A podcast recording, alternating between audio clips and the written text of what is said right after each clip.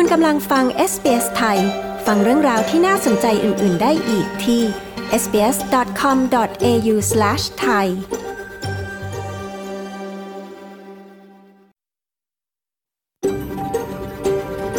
SBS, a world of difference. You're with SBS Thai on mobile, online, and on radio. คุณกำลังฟัง SBS ไทยทางโทรศัพท์มือถือ ออนไลน์ และวิทยุ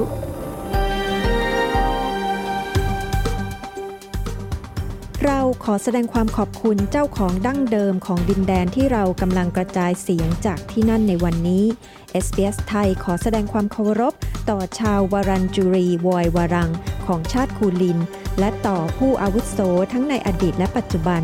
เรายังขอแสดงความขอบคุณเจ้าของดั้งเดิมของดินแดนชาวอบอริจิน และชาวเกาะทอร์เรสสเตรตทั้งหมด ที่คุณกำลังรับฟังเราจากที่นั่นในวันนี้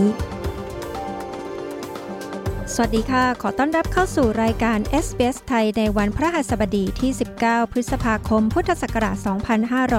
2565 ดิฉัน ปริสุทธ์สดใสดำเนินรายการจากนครเมลเบิร์นค่ะ เรื่องราวที่เป็นไฮไลท์คืนนี้มีดังนี้นะคะ ถึงแม้ว่าจะเป็นคนชาติไหนก็แล้วแต่มาจากที่ไหนก็แล้วแต่ในโลกใบนี้ ถ้าคุณเป็นซิติเซนแล้ว คุณมีหน้าที่ต้องมาเลือกตั้ง ซึ่งเราเลือกก็คือเลือกเพื่อสวัสดิภาพ สวัสดิการของเราในอนาคตด้วยเหมือนกัน พลเมืองออสเตรเลียเชื้อสายไทย เผยประเด็นไหนที่พวกเขาจะใช้พิจารณาเป็นพิเศษในการตัดสินว่าจะเลือกพักหรือผู้สมัครคนใด ในการเลือกตั้งสหพันธรัฐของออสเตรเลียเสาร์นี้ค่ะ แล้วเราก็ยังมีรายงานพิเศษนะคะว่าพักเล็กๆ ที่สำคัญของออสเตรเลียนั้นมีจุดยืนด้านนโยบายของตนอย่างไรบ้างค่ะ พลาดไม่ได้นะคะ แต่ช่วงนี้ขอเชิญรับฟังการสรุปข่าวสั้นวันนี้กันก่อนนะคะ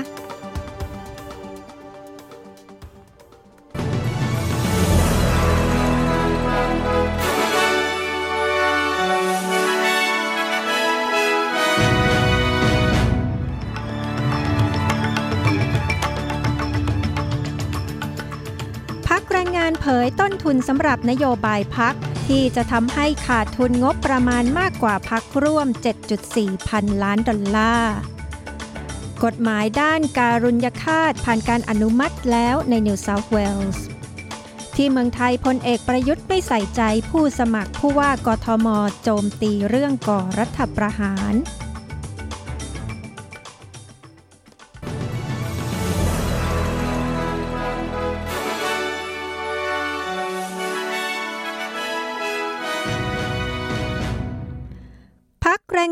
ยต้นทุนสำหรับนโยบายที่พักให้สัญญาไว้ในการเลือกตั้ง ระบุว่าพักจะใช้งบประมาณ เพิ่ม 7.4 พันล้านดอลลาร์เมื่อเทียบกับพักร่วมสำหรับช่วง 4 ปีข้างหน้า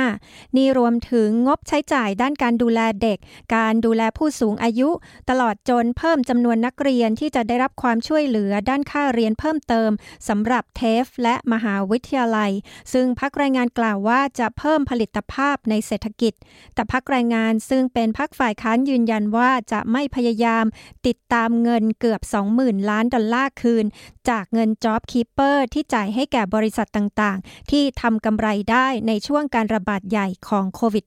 -19 พักแรงงานยังได้จัดสรรเงิน เพื่อช่วยผู้ลี้ภัยกว่า 19,000 คน ที่ถือวีซ่าคุ้มครองชั่วคราว ให้ได้รับวีซ่าถาวรนางแคทที่กาเลเฮอร์ของพรรค ของพรรคแรงงานกล่าวว่า จะมีการตั้งวีซ่าประเภทใหม่สำหรับผู้ลี้ภัยเหล่านั้น Under the new visa subclass, it would allow um, the same support as under existing visas, so they would be entitled to ภายใต้วีซ่า subclass ใหม่นี้จะอนุญาตให้ผู้ถือวีซ่าได้รับการสนับสนุน เช่นเดียวกับวีซ่าที่มีอยู่ในปัจจุบัน ดังนั้นพวกเขาจะมีสิทธิ์ทำงาน เข้าถึง Medicare เข้าถึงการสนับสนุนด้านรายได้ การเรียนภาษาอังกฤษ และบริการต่างๆ เช่น การรับคำปรึกษาสำหรับผู้บอบช้ำทางจิตใจอย่างรุนแรงได้ นางกาเลเฮอร์กล่าว ในขณะเดียวกันนายกรัฐมนตรีสกอตต์มอริสันวิจารณ์การประกาศต้นทุนสำหรับนโยบายของพรรคฝ่ายค้านที่ประกาศออกมาในช่วงดึกเมื่อคืนนี้ โดยบอกว่าพรรคแรงงานไม่ได้เรียนรู้อะไรเลย จากครั้งล่าสุดที่พรรคได้เป็นรัฐบาลนายมอริสันกล่าวว่าพรรคแรงงานสามารถบริหารจัดการพรมแดนของออสเตรเลียได้ ไม่ต่างจากความสามารถในการบริหารจัดการด้านการเงินของพรรคนายกรัฐมนตรีกล่าวถึงอัตราการว่างงานซึ่ึ่งลดลงมาอยู่ที่ร้อยละ 3.9 ซึ่งเป็นระดับต่ำสุดนับตั้งแต่เดือนสิงหาคมปี 1974 โดยระบุว่าแผนเศรษฐกิจของรัฐบาลนั้นใช้การได้เป็นอย่างดี But at this very late hour, we've seen a piecemeal attempt to explain Labor's finances. ในช่วงดึกเช่นนี้ที่เราได้เห็นความพยายามที่จะอธิบายแผนการเงินของพรรคแรงงาน สิ่งที่พวกเขาจะทำคือ เพิ่มการขาดดุล 7,000 ล้านดอลลาร์ และเมื่อเราเปิดเผยต้นทุนสำหรับนโยบายของเรา เรากำลังลดการขาดดุลลง 1,000 ล้านดอลลาร์ นายมอริสันกล่าว แต่พรรคแรงงานก็แย้งว่าการถแถลงข่าวช่วงดึกนั้นไม่ใช่เรื่องแปลก และกล่าวว่าเมื่อตอนพรรคร่วมเป็นพรรคฝ่ายค้านก็ทำเช่นนั้นเหมือนกัน ในช่วงก่อนการเลือกตั้งในปี 2010 และ 2013อัตราการว่างงานของออสเตรเลียลดลงมาอยู่ที่ร้อยละ 3.9 ซึ่งเป็นระดับการว่างงานต่ำที่สุด นับตั้งแต่เดือนสิงหาคมปี 1974 อัตราการว่างงานสำหรับผู้ชายนั้นแตะระดับต่ำสุด นับตั้งแต่เดือนตุลาคมปี 2008 โดยลดลงร้อยละ 0.2 การจ้างงานเพิ่มขึ้น 4,000 ตำแหน่ง แต่อัตราการมีส่วนร่วมในตลาดแรงงานลดลงในเดือนเมษายน ลดเหลือ 66.3%นายจอร์จฟรายเดนเบิร์ก รัฐมนตรีคลังของสหพันธรัฐกล่าวว่า สถิตินี้นั้นชี้ว่าชาวออสเตรเลียจำนวนมากขึ้น หางานทำได้สำเร็จภายใต้การบริหารงานของพรรคร่วม Unemployment, underemployment, youth unemployment, การว่างงานการมีชั่วโมงทำงานต่ำกว่าที่ลูกจ้างต้องการ การว่างงานของเยาวชน การว่างงานของสตรี ซึ่งสถิติเหล่านี้ภายใต้การบริหารของพรรคร่วมนั้น ต่ำกว่าที่เคยเป็นภายใต้การบริหารของพรรคแรงงาน นายฟรายเดนเบิร์กกล่าวผู้เชี่ยวชาญกล่าวว่าการที่อัตราการว่างงานลดต่ำลง จากร้อยละ 4 เป็นร้อยละ 3.9 นั้นเป็นตัวเลขที่น่าประทับใจ แต่บางคนก็เรียกร้องให้ผู้คนมองถึงเบื้องหลังของตัวเลขนั้นด้วย ในเดือนกุมภาพันธ์ปีนี้อัตราการมีส่วนร่วมในตลาดแรงงาน หรือจำนวนผู้ที่มีงานทำและจำนวนผู้ที่กำลังหางานทำอยู่ที่ร้อยละ 62.4 ในกลุ่มผู้หญิงที่มีส่วนร่วมในตลาดแรงงาน แต่ในเดือนเมษายนอัตรานี้ลดลงมาอยู่ที่ร้อยละ 62.1 ซึ่งนั่นคิดเป็นจำนวนผู้หญิงราว 80,000 คนที่เลิกหางานทำศาสตราจารย์ จอห์นบิวคานันจากคณะธุรกิจของมหาวิทยาลัยซิดนีย์กล่าวว่า อัตราการมีส่วนร่วมในตลาดแรงงานที่ต่ำเป็นหนึ่งในสาเหตุสำคัญที่ทำให้สถิติการว่างงานต่ำเขาบอกกับ SBS News ว่าควรมองตัวเลขเหล่านี้อย่างรอบคอบ อย่าเพิ่งด่วนสรุป clearly it's better to be lower than higher, but we've got to look at this wider range of measures, particularly those giving up on work altogether. แน่นอนว่าสถิติต่ำนั้นดีกว่าสูง แต่เราต้องดูมาตรวัดที่กว้างขึ้นเหล่านี้ โดยเฉพาะอย่างยิ่งผู้ที่เลิกหางานทำอย่างสิ้นเชิง เมื่อเร็วๆนี้มีการพูดกันมากมายถึงความจำเป็นในการสนับสนุนผู้หญิง ผลกระทบระยะยาวของโควิดทำให้อัตราการขาดงานเพิ่มขึ้น และมีการเจ็บป่วยที่เพิ่มขึ้น และผมสงสัยว่าอัตราการเข้าร่วมในตลาดแรงงานที่ลดลงมากนั้น ส่วนใหญ่ส่วนหนึ่งไม่เพียงแต่เพราะไม่มีงานให้ทำแต่เพราะความจำเป็นที่จะต้องดูแลคนในครอบครัวด้วย ศาสตราจารย์บิแคนนอนกล่าวพลเอกประยุทธ์ไม่สนใจผู้สมัครผู้ว่ากทมหาเสียงโค้งสุดท้ายยกวาทกรรมรัฐประหารโจมตี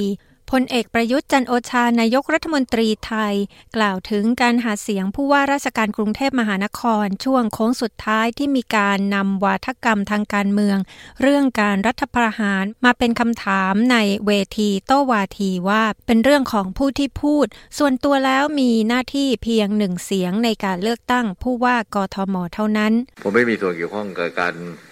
เลือกตั้งผู้ว่ากทมผมมีจิตหนึ่งเสียงที่ผมจะเลือกเท่านั้นเอง นั่นสิ่งใดที่พูดมาก็ ถ้าใครพูดย้อนเก่าก็กลับไปดูย้อนเก่าเก่าๆมาด้วยแล้วกันมาทำอะไรกันไปแล้วบ้างแต่ละคนเนี่ย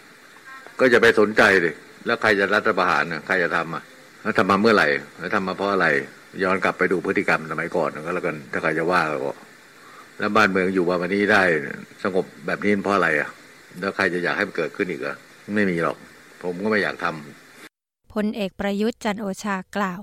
ในวันนี้พลเอกประยุทธ์ก็ได้เป็นประธานการประชุมเสวนาถามมาต่อไปเพื่อประเทศไทยที่ดีกว่าเดิม พร้อมกล่าวว่าจุดที่ตัดสินใจก่อรัฐประหารตั้งคอสช เพื่อเข้ามาแก้ไขปัญหาความขัดแย้ง และบริหารประเทศจนเป็นที่ยอมรับของนานาชาติ รวมทั้งรับมือกับสถานการณ์โควิด -19 จนองค์การอนามัยโลกให้การยอมรับ และชื่นชมว่าไทยเป็นประเทศที่รับมือกับสถานการณ์โควิด ได้ดีที่สุด เป็นลำดับต้นๆของโลก ผลเอกประยุทธ์จันโอชากล่าว กลับมาที่ออสเตรเลียนะคะ ใน New South Wales กฎหมายที่ให้สิทธิผู้ป่วยระยะสุดท้ายในการยุติชีวิตของตนเองโดยสมัครใจ ได้ผ่านการอนุมัติจากสภาผู้แทนราษฎรแล้ววันนี้ หลังจากถกเถียงและแก้ไขร่างกฎหมายนี้มานานหลายปีในที่สุด กฎหมายด้านการุญยฆาตก็ผ่านการอนุมัติ หลังได้รับความเห็นชอบจากวุฒิสภา New South Wales ก่อนหน้านี้ กฎหมายนี้อนุญาตให้บุคคลวัยผู้ใหญ่ที่ได้รับการวินิจฉัยว่าป่วยหนักในระยะสุดท้าย และจะมีชีวิตอยู่ได้ไม่เกิน 6 เดือน สามารถเลือกที่จะได้รับความช่วยเหลือให้จบชีวิตตนเองได้โดยสมัครใจ โดยต้องได้รับความเห็นจากแพทย์สองคน องค์การสหประชาชาติเตือนว่าสงครามในยูเครนอาจจุดชนวนให้เกิดวิกฤตการณ์อาหารทั่วโลก หากสถาบันการเงินระหว่างประเทศต่างๆ ไม่เข้าแทรกแซง นายแอนโทนีบลิงเคนรัฐมนตรีต่างประเทศของสหรัฐกล่าวว่า นายวลาดิเมียปูติน ประธานาธิบดีรัสเซียกำลังปิดกั้นการส่งออกธัญพืชของยูเครนที่มีปริมาณราว 20 ล้านตัน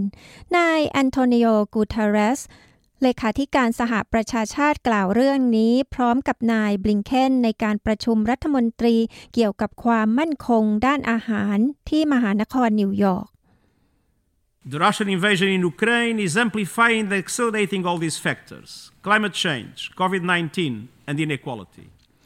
การรุกรานรัสเซียในยูเครนกำลังสะท้อนและเพิ่มปัญหาต่างๆ ได้แก่การเปลี่ยนแปลงของสภาพภูมิอากาศโควิด -19 และความไม่เท่าเทียมกัน มันคุกคามผู้คนหลายสิบล้านคนให้ประสบความไม่มั่นคงด้านอาหาร ตามมาด้วยการสาดขาดการขาดสารอาหาร ความหิวโหย และความอดอยากในวิกฤตที่อาจคงอยู่นานหลายปี สถาบันการเงินระหว่างประเทศจำเป็นต้องลงทุนอย่างเพียงพอ เพื่อป้องกันวิกฤตหนี้ของโลกจะไม่มีคำตอบสำหรับวิกฤตการด้านอาหาร หากปราศจากคำตอบสำหรับวิกฤตการด้านการเงิน นายกุทารัส เลขาธิการสหประชาชาติกล่าว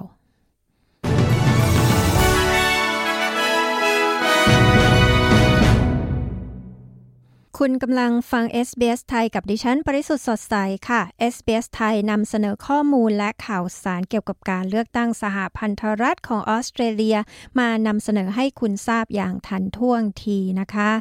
เรามีรายละเอียดเกี่ยวกับวิธีลงคะแนนเสียงเลือกตั้งอย่างไร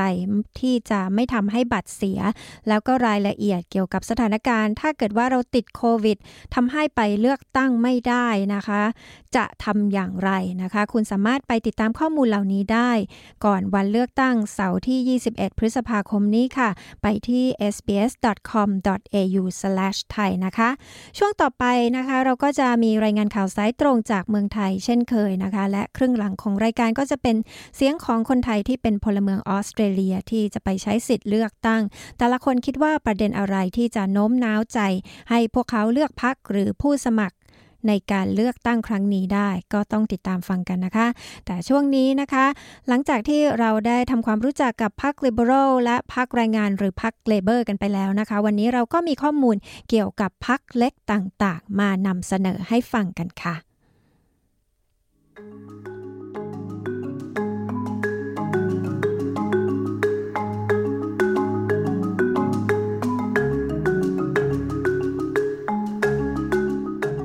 SBS ไทยจะพาคุณผู้ฟังมารู้จักพักการเมืองเล็กๆ และนโยบายสำคัญของพักก่อนการเลือกตั้งสหพันธรัฐออสเตรเลียที่จะมีขึ้นในวันเสาร์ที่ 21 พฤษภาคมนี้ค่ะการเลือกตั้งครั้งนี้มีแนวโน้มว่าจะเป็นการแข่งขันกันอย่างสูสี ระหว่างสองพักการเมืองหลัก คือพัก Liberal และพัก Labor ในกรณีที่เกิดภาวะสภาแขวน หรือ hung parliament พรรคการเมืองพรรคเล็ก และผู้สมัครอิสระจะกลายเป็นผู้มีอำนาจต่อรอง โดยให้การสนับสนุนแก่พรรคการเมืองหลัก เพื่อแลกกับการประนีประนอมด้านนโยบาย เพื่อให้พรรคหลักพรรคนั้นจะได้จัดตั้งรัฐบาล แต่ใครคือพรรคเล็กที่สำคัญ และพวกเขามีจุดยืนด้านนโยบายอย่างไร คุณลูซี่เมเร่ผู้สื่อข่าวของ SBS News มีรายงานเรื่องนี้ ดิฉัน ปริสุทธ์สดใส SBS ไทย เรียบเรียงและนำเสนอค่ะ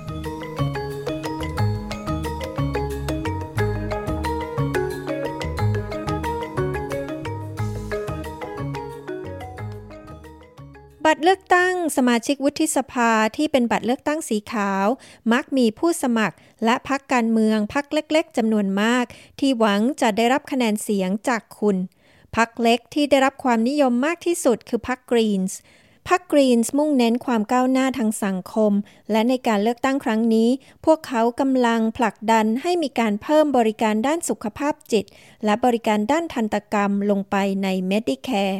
พรรคกรีนส์ยังต้องการให้มีการใช้พลังงานหมุนเวียน แทนการใช้ถ่านหินและแก๊ส และให้มีสนธิสัญญากับชนพื้นเมืองของออสเตรเลีย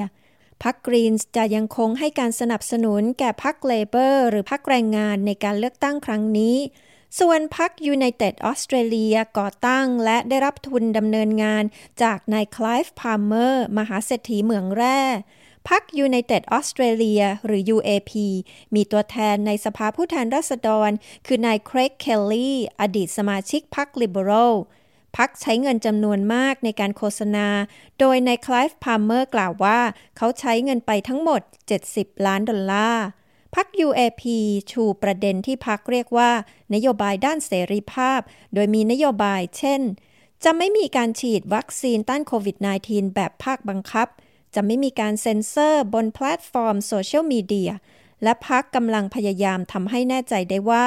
อัตราสูงสุดสำหรับดอกเบี้ยเงินกู้ซื้อบ้านจะไม่เกิน 3%พัก UAP จะให้การสนับสนุนแก่พัก Liberal ในเขตเลือกตั้งที่คะแนนสูสีกันมาก ยกเว้นในเขตเลือกตั้งดิกสันในรัฐควีนสแลนด์ ซึ่งปัจจุบันเขตเลือกตั้งดังกล่าว มีนายปีเตอร์ดัตตันรัฐมนตรีกลาโหมครองที่นั่งอยู่ สำหรับพรรค One Nation ก่อตั้งขึ้นในช่วงปลายทศวรรษ 1990 โดยนางพอลินแฮนเซนพรรคกำลังพยายามรักษาที่นั่งให้ได้อย่างน้อยสองที่นั่งในวุฒิสภาพรรค One Nation กำลังชูนโยบายต่อต้านการฉีดวัคซีนแบบภาคบังคับเช่นกัน พรรคกำลังพยายามให้มีการลดการรับผู้ลี้ภัยเป็นเวลา 5 ปี และให้ออสเตรเลียถอนตัวจากข้อตกลงปารีสปี 2016 ขององค์การสหประชาชาติ ว่าได้เรื่องการเปลี่ยนแปลงของสภาพภูมิอากาศพักวันเนชั่นต่อต้านพักใหญ่ทั้งสองพัก และจะให้การสนับสนุนแก่พักเล็กๆ ยกเว้นพักกรีนส์ซึ่งจะอยู่ในลำดับสุดท้ายของพักที่วันเนชั่นจะให้การสนับสนุน คุณสามารถอ่านรายละเอียดเกี่ยวกับนโยบายทั้งหมดของแต่ละพักได้ที่เว็บไซต์ของพักต่างๆ เหล่านั้นนะคะ ที่ผ่านไปก็เป็นรายงานจากคุณลูซี่เมเรผู้สื่อข่าวของ SBS News ค่ะ ดิฉันปริสุทธ์สดใส SBS ไทยรายงานค่ะ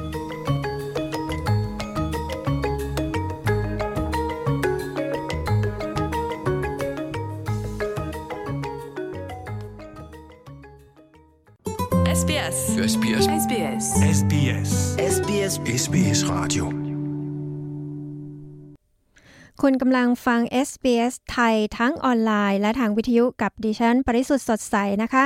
เมื่อสุดสัปดาห์ที่ผ่านมานะคะ ทีมงาน SBS ไทยก็ได้มีโอกาสไปพบกับคุณผู้ฟังนะคะ ที่ซิดนีย์ในงาน Thailand Grand Festival นะคะ ก็ยินดีมาก ๆ เลยนะคะ ที่ได้เจอกับคุณผู้ฟังหลาย ๆ ท่าน แล้วก็หลายคนก็บอกว่าได้ติดตาม SBS ไทยกันอยู่นะคะ ขอบคุณมากที่ ติดตามเรานะคะ แล้วก็ถ้าคุณจะฟัง SBS ไทยนะคะ สามารถฟังได้อย่างสะดวกสบายนะคะ แทนที่จะต้อง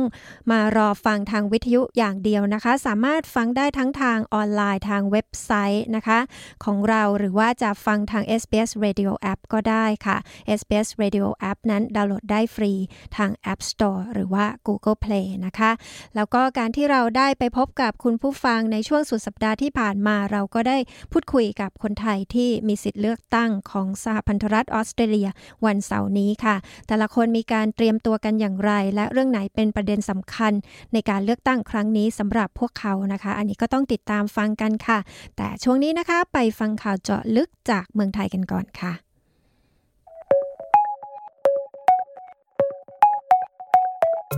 ะ ช่วงนี้มาติดตามบรรยากาศการเลือกตั้งผู้ว่ากทมที่จะมีขึ้นในวันอาทิตย์นี้ ขณะที่ผู้ประกอบการเรียกร้องรัฐบาลไทยอนุญาตการเปิดสถานบันเทิงผับบาร์ได้ หลังการแพร่ระบาดของโควิด -19 ในไทยลดลง ติดตามได้จากรายงานข่าวสายตรงจากเมืองไทย โดยคุณยศวัตรพงประพาสผู้สื่อข่าวพิเศษของ SBS ไทยประจำประเทศไทยค่ะ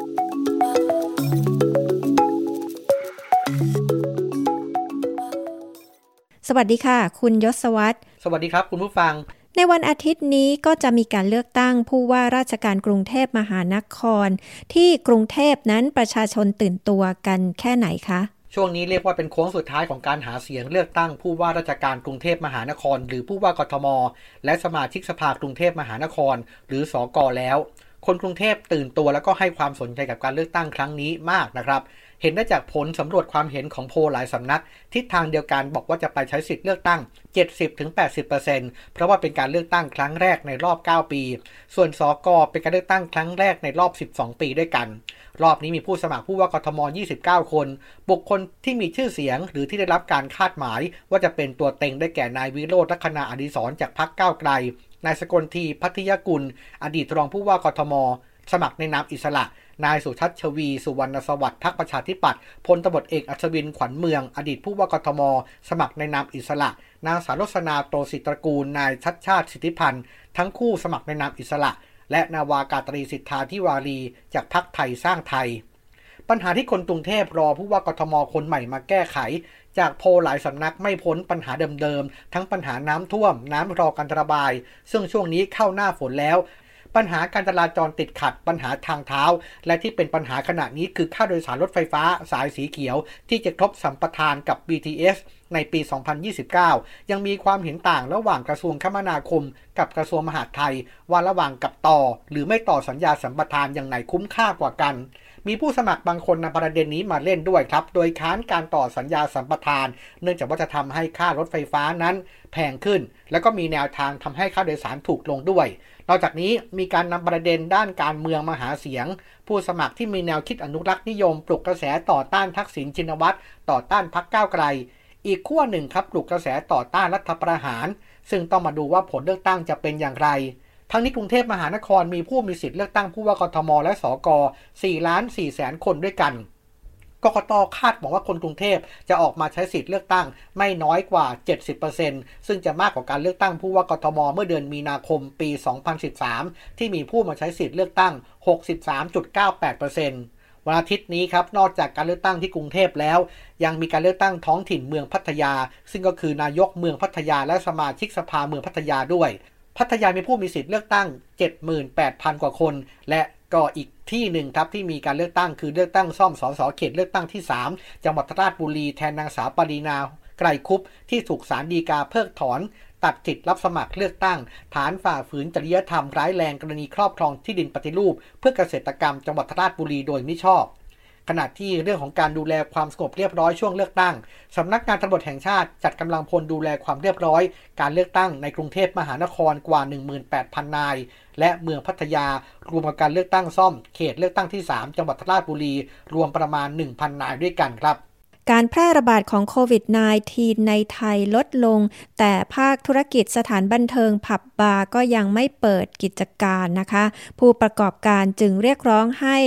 รัฐไฟเขียวเปิดกิจการได้แล้ว เรื่องนี้มีรายละเอียดอย่างไรคะ แม้สถานการณ์โควิด -19 จะคลี่คลาย และก็รัฐบาลเตรียมประกาศเป็นโรคประจำถิ่นเดือนกรกฎาคม ล่าสุดประเทศไทยกลับมาเปิดเรียนให้นักเรียนไปเรียนที่โรงเรียนเต็มรูปแบบร้อยเปอร์เซ็นต์แต่ว่ากิจการหนึ่งที่ทางรัฐบาลยังไม่อนุญาตให้เปิดก็คือสถานบันเทิงผับบาร์ล่าสุดนายคาทาวุฒิทองไทย หรืออาจารย์ไข่มาลีหัวหน้า ประธานสมาพันธ์เครือข่ายคนบันเทิงอาชีพ แห่งประเทศไทย และนายกสมาคมศิลป์หอไตรออกมาเรียกร้องให้ทางภาครัฐ อนุญาตให้กลับมาเปิดกิจการได้ตามปกติ เนื่องจากได้รับความเดือดร้อนอย่างหนัก ขาดรายได้ แม้ที่ผ่านมาจะได้รับเงินเยียวยาก็ตาม แต่ก็เป็นการแก้ก้ไขปัญหาที่ปลายเหตุเท่านั้น อีกทั้งผู้ติดเชื้อลดลงต่อเนื่อง และการฉีดวัคซีนก็ครอบคลุมกับประชาชนทุกช่วงวัย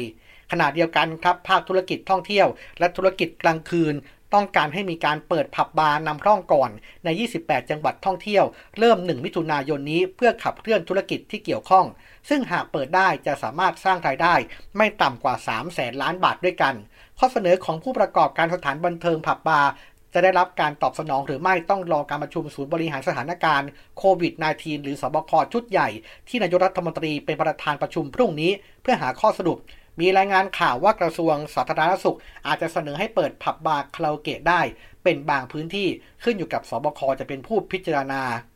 แล้วก็มีข่าวที่ผู้หญิงคนหนึ่งที่จังหวัดกาญจนบุรีได้ไปฉีดวัคซีนโควิด -19 3 เข็ม หลังจากนั้นเกิดอาการแผลผุพองตามร่างกาย เรื่องนี้มีข้อเท็จจริงอย่างไรคะกรณีดังกล่าวเกิดขึ้นกับนางเพญนภาสุขอินอายุ 35 ปี ชาวจังหวัดกาญจนบุรีครับ มีแผลผุพองขึ้นทั่วตัว โดยครอบครัวเชื่อว่าแผลผุพองดังกล่าวน่าจะเป็นผลมาจากการได้รับการว่าจ้าง ให้ไปฉีดวัคซีนโควิด -19 ยี่ห้อ1 3 เข็ม เมื่อราว 3 เดือนที่แล้ว ซึ่งได้รับค่าจ้างประมาณ 1,000 บาทด้วยกัน เรื่องนี้มีคำชี้แจงจากนายแพทย์ชาติชายกิติยานันท์นายแพทย์สาธารณสุข จังหวัดกาญจนบุรี บอกว่าจากการตรวจสอบแล้วพบว่าผู้หญิงรายนี้ ไม่ได้รับการว่าจ้างให้ฉีดวัคซีนโควิด -19 แต่เป็นผู้ป่วยที่เข้าโครงการวิจัยฉีดวัคซีนของจอห์นสันแอนด์จอห์นสัน ซึ่งโครงการมีเงินชดเชยค่าเดินทางให้ ไม่ใช่ค่าจ้างในการฉีดวัคซีนและมีการทำสัญญากับผู้ทำโครงการวิจัย มีการทำประกันกรณีมีผลข้างเคียงจากการฉีดวัคซีนด้วย ซึ่งผู้ป่วยรายนี้มีอาการผื่นถุงน้ำตามตัว ผู้ทำโครงการจึงต้องเข้ามาดูแล และเท่าที่ได้รับข้อมูลพบว่าเป็นการฉีดวัคซีน 1 เข็ม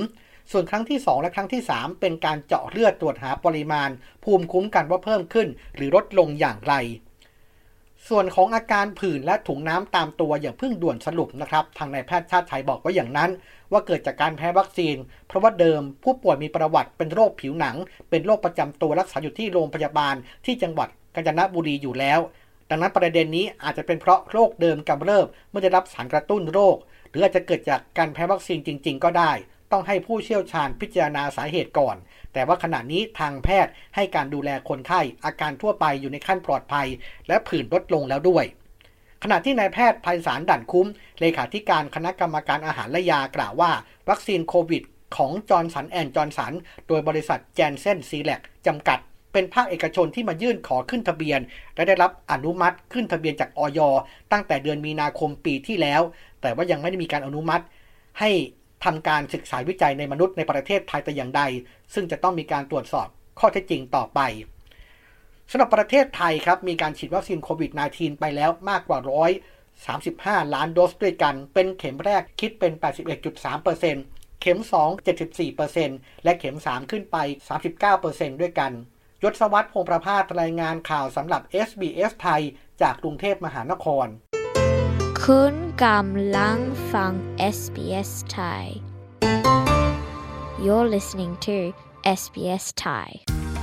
การเรียนภาษาอังกฤษเปลี่ยนชีวิตคุณได้ คุณรู้หรือไม่ว่าคุณสามารถพัฒนาทักษะภาษาอังกฤษ และเรียนรู้วัฒนธรรมออสเตรเลียได้พร้อม ๆ กัน พอดแคสต์ SBS Learn English จะทำให้คุณมีความมั่นใจ ในการใช้สำนวนภาษาอังกฤษแบบออสเตรเลียในชีวิตประจำวันมากขึ้น แต่ละตอนความยาวประมาณ 10 นาที จึงเข้ากับวันของคุณได้อย่างง่ายดาย และคุณจะรักการเรียนรู้ไปกับ SBS Learn English ฟังได้จากทุกช่องทางที่คุณรับฟังพอดแคสต์ของคุณช่ว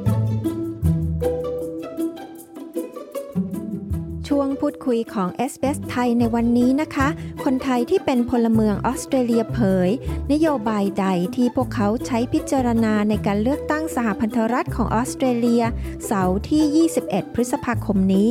s อ s ไทยก็ได้พูดคุยเรื่องนี้กับคนไทยส่วนหนึ่ง ที่ไปงาน Thailand Grand Festival ในซิดนีย์เมื่อสุดสัปดาห์ที่ผ่านมาค่ะ พวกเขาฝากข้อคิดสำคัญถึงทุกคนที่จะไปใช้สิทธิ์เลือกตั้ง เพื่อให้คะแนนเสียงของคุณช่วยสร้างสรรค์ออสเตรเลียได้อย่างแท้จริงนะคะ ดิฉันปริสุทธ์สดใส SBS ไทย มีบทสัมภาษณ์ค่ะ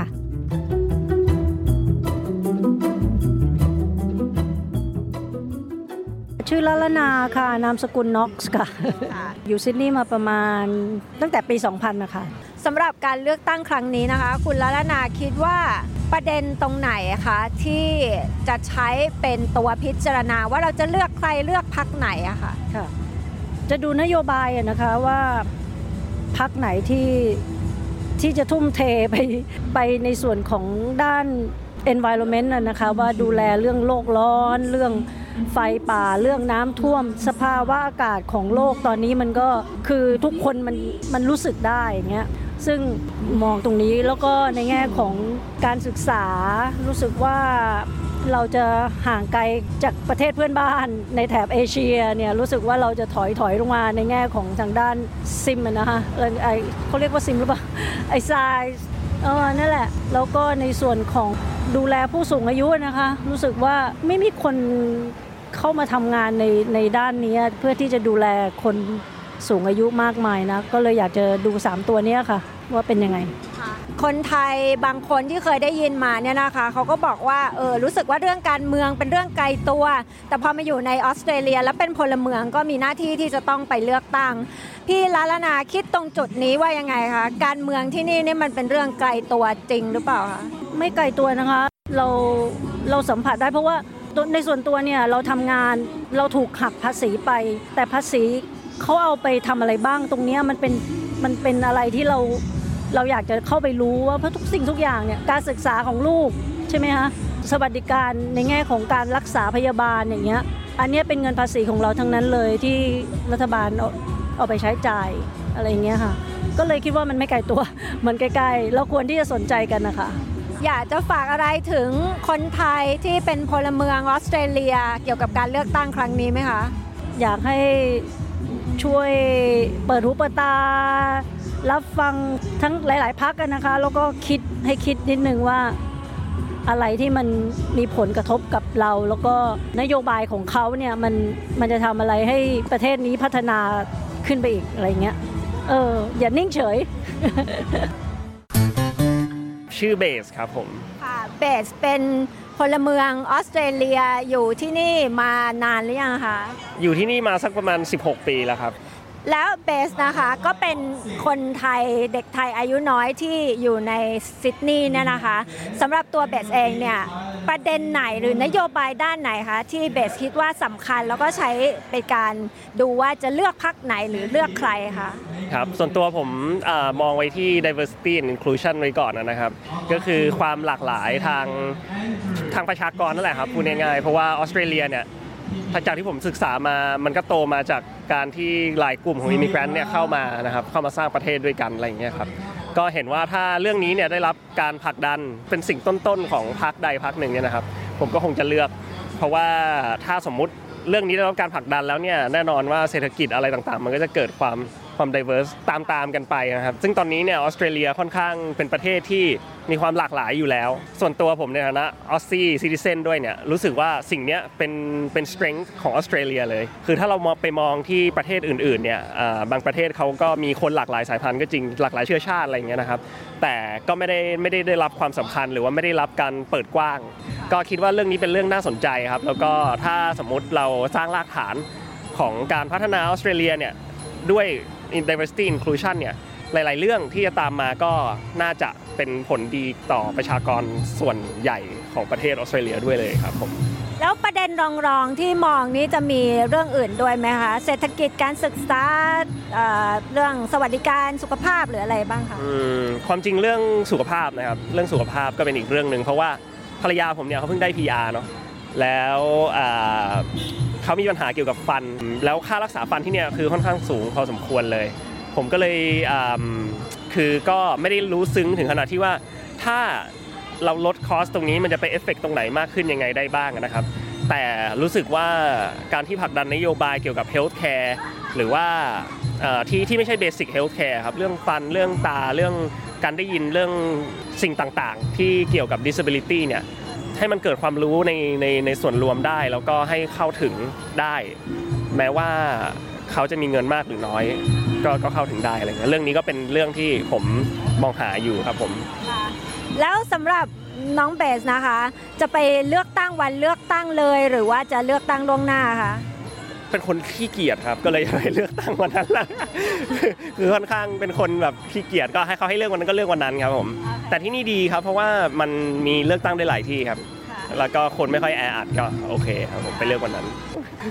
ค่ะแล้วก็สุดท้ายนะคะฝากถึงคนไทยพลเมืองออสเตรเลียที่จะไปเลือกตั้งไหมคะหลังๆผมเห็นก็เป็นเมนยิงแอดอยู่นะครับเอิเล็กทรอลในเพจเฟซบุ๊กเขายิงแอดอยู่ว่า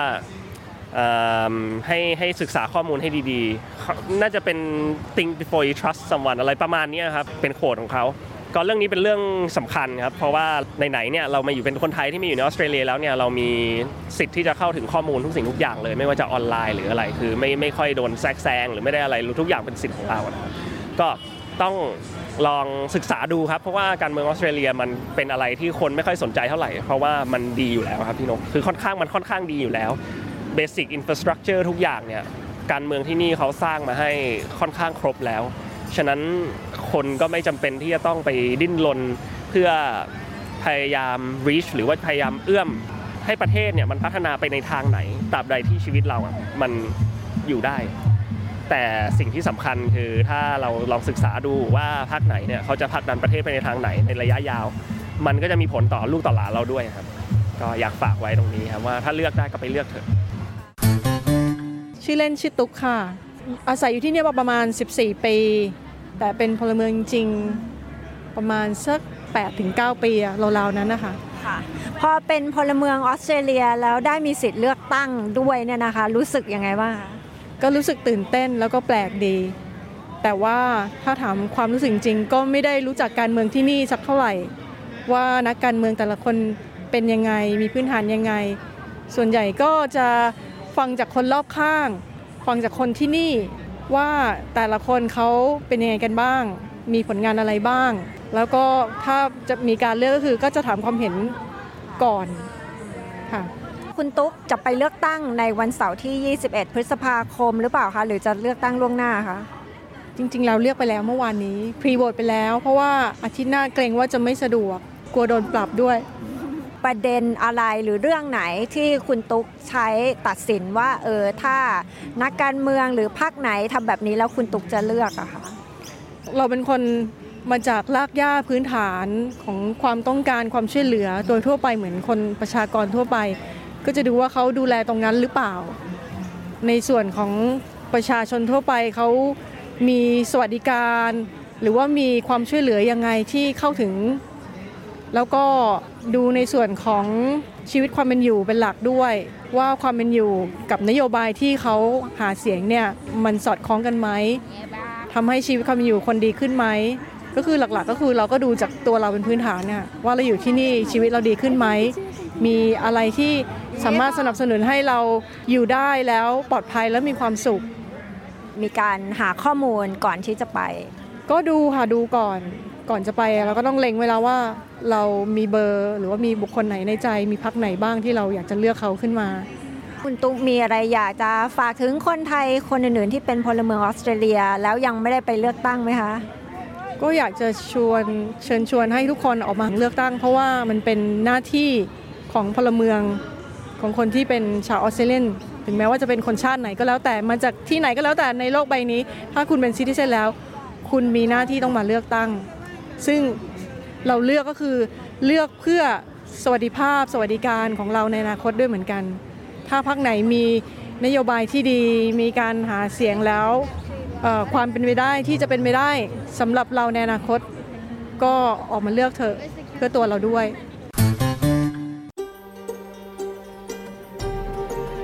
SBS ไทยทางโทรศัพท์มือถือออนไลน์ และทางวิทยุ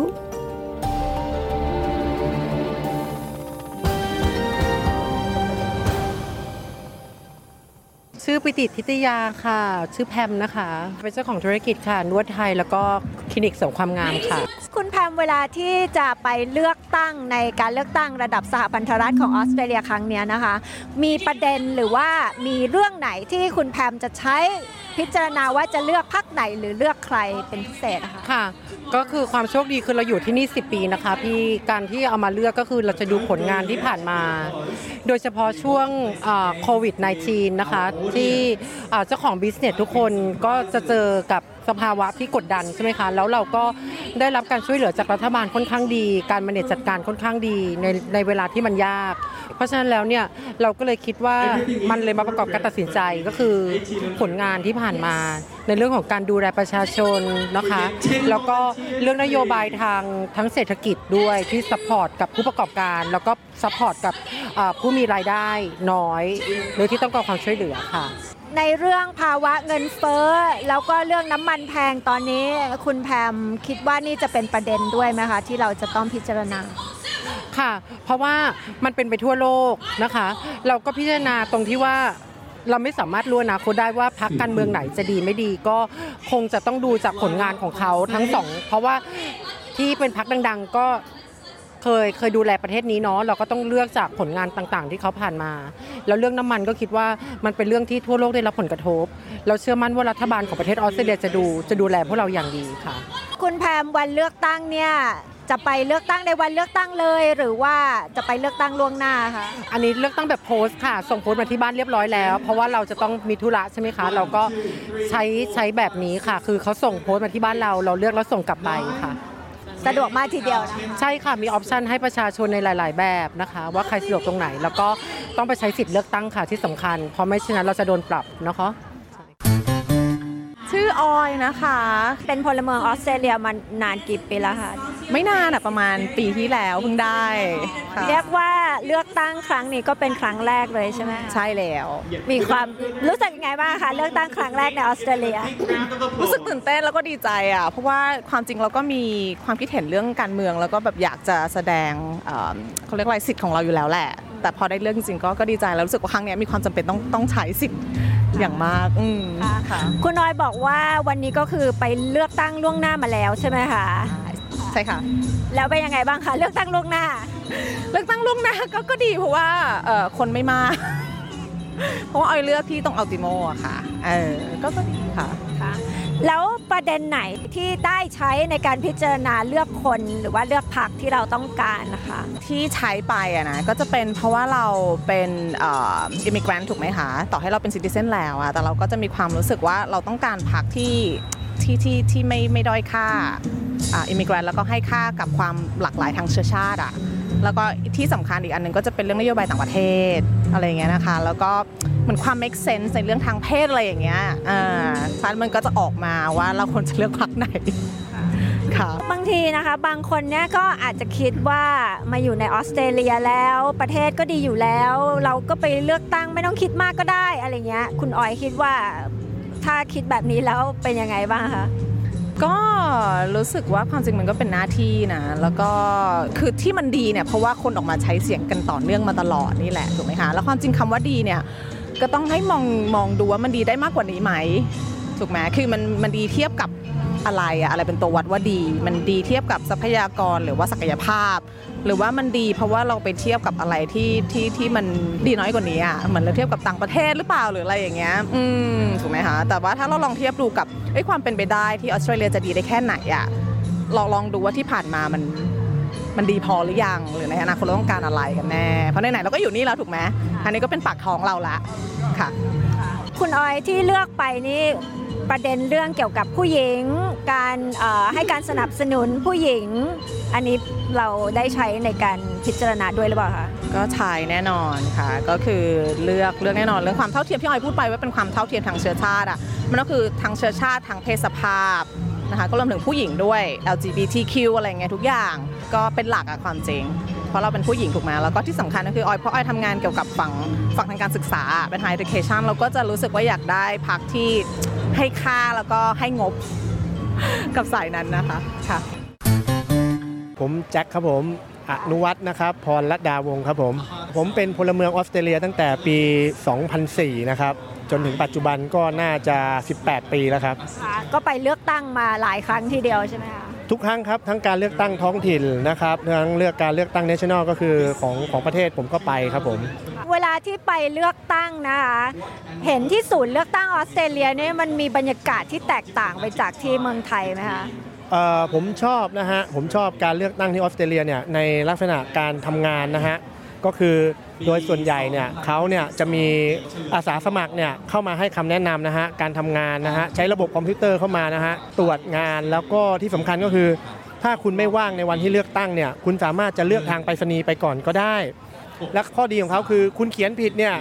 คุณฉีกกระดาษเลือกตั้งแล้วคุณไปขอใบใหม่ได้ครับเขายินดีให้คุณหนึ่งใบใบใหม่เลยเพราะเขาถือว่าคุณเขียนผิด เพราะเขาต้องการให้คุณทำถูกต้องก่อนที่จะหย่อนลงไปในอ่าตู้รับผลคะแนน การผิดพลาดที่เนี้ยซึ่งประเทศไทยเนี่ยยังจะผมอยากให้มาดูงานมากกว่านะครับว่าทำไมคนถึงอยากออกไปเลือกตั้งหรือคนใช้สิทธิ์ เสียงกันเยอะมาก เพราะว่าเขาอำนวยความสะดวกให้กับผู้ใช้สิทธิ์ใช้เสียงครับผมเขาไม่ได้มองว่าการใช้สิทธิ์ใช้เสียงเนี่ยไปฉีกกระดาษหรืออะไรเป็นผิดกฎหมายไม่ใช่ครับเขาจะมีเจ้าหน้าที่มาช่วยอธิบายว่าอะคุณเขียนผิด คุณไม่ต้องการจะเลือกอันนี้แก้ไขได้ สิ่งนี้เป็นสิ่งที่สำคัญมากครับทำให้ประชาชนอยากออกไปใช้สิทธิ์ใช้เสียงครับผม เรื่องวิธีการเลือกที่แบบว่าต้องใส่หมายเลขหลายหมายเลขมากคุณแจ็คคิดว่ามันเป็นยังไงคะมันควรจะ simple มากกว่านี้หรือว่าดีแล้วคะอ่าอันนี้ก็คือจริง ๆแล้วเนี่ย อ่าอันนี้ก็ต้องบอกเลยว่าอย่างผมเนี่ยผมเนี่ยจะไม่เลือกเป็นบุคคล ผมจะไม่เลือกเป็น personal คือไม่เลือกตัวบุคคลผมไม่ชอบ เพราะว่าผมเชื่อเป็นความเชื่อของผมอย่างหนึ่งว่าเวลาผมเลือกผมจะเลือกเป็นพักเพราะผมมั่นใจว่าระบบพักเนี่ยมันจะทำให้การทำงานบรรลุจุดมุ่งหมายมากกว่า เราเลือกตัวบุคคลเข้าไปตีกันในสภา การทำงานของพักเนี่ยมันจะเป็นทิศทางเดียวกันนะฮะเพราะผมเป็นผู้ประกอบการเองที่นี่เนี่ยผมก็เข้าใจว่าการสร้างทีมเนี่ยและการทำอะไรในทิศทางเดียวกันเนี่ยมันจะง่ายกว่า เพราะว่าถ้าไม่เช่นนั้นแล้วเนี่ยถ้าเกิดคนมันมาจากต่างพัก แล้วก็เข้าไปทำงานร่วมกันเนี่ยปรากฏมันจะมีการขัดแย้งกันในหลาย ๆ เรื่อง ซึ่งจุดมุ่งหมายแล้วประชาชนก็จะไม่ได้สำลิดผลที่ดีที่สุดมา ผลงานอะไรต่าง ๆ มันจะประชาชนจะไม่ได้เลยครับ คุณแจ็คจะฝากอะไรถึงคนไทยที่เป็นพลเมืองออสเตรเลียแล้วจะไปเลือกตั้งในวันเสาร์ที่ 21 พฤษภาคมนะคะก็ตอนนี้นะครับอยากให้พี่น้องคนไทยนะครับ เรานะครับมาอยู่ประเทศออสเตรเลียนะฮะเขาให้โอกาสเรานะฮะไม่ว่าจะเป็นเรื่องหน้าที่การงานนะครับ เรื่องความปลอดภัยในทรัพย์สินนะฮะในเรื่องชีวิตความเป็นอยู่ ในเมื่อเรานะฮะมีสิทธิและเราเรียกร้องในสิทธิของเรานะฮะตอนเราป่วย ตอนเรามีโควิด เราไปขอเงินรัฐบาลนะฮะเราใช้สิทธิ์เราเต็มที่ แต่ตอนนี้เป็นเรื่องของหน้าที่ครับ คุณต้องทำหน้าที่สิทธิเมื่อเรียกร้องหน้าที่ต้องทำด้วยครับ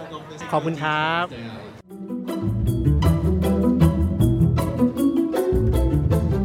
ผ่านไปก็เป็นเสียงจากคนไทยที่เป็นพลเมืองออสเตรเลีย ซึ่งบางคนก็ได้ไปใช้สิทธิ์เลือกตั้งสหพันธรัฐของออสเตรเลียไปเรียบร้อยแล้วนะคะ และที่เหลือก็จะต้องไปใช้สิทธิ์เลือกตั้งกันในวันเสาร์ที่ 21 พฤษภาคมนี้ค่ะ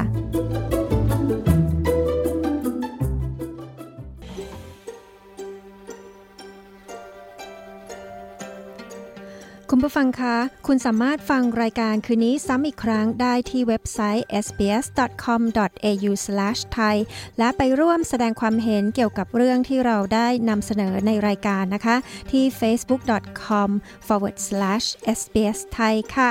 สำหรับวันนี้หมดเวลาลงแล้วนะคะ ขอบคุณทุกท่านที่ติดตามรับฟังค่ะ ดิฉันปริสุทธ์สดใสขอลาไปก่อนนะคะ พบกันได้ใหม่ในสัปดาห์หน้าสำหรับวันนี้ สวัสดีค่ะ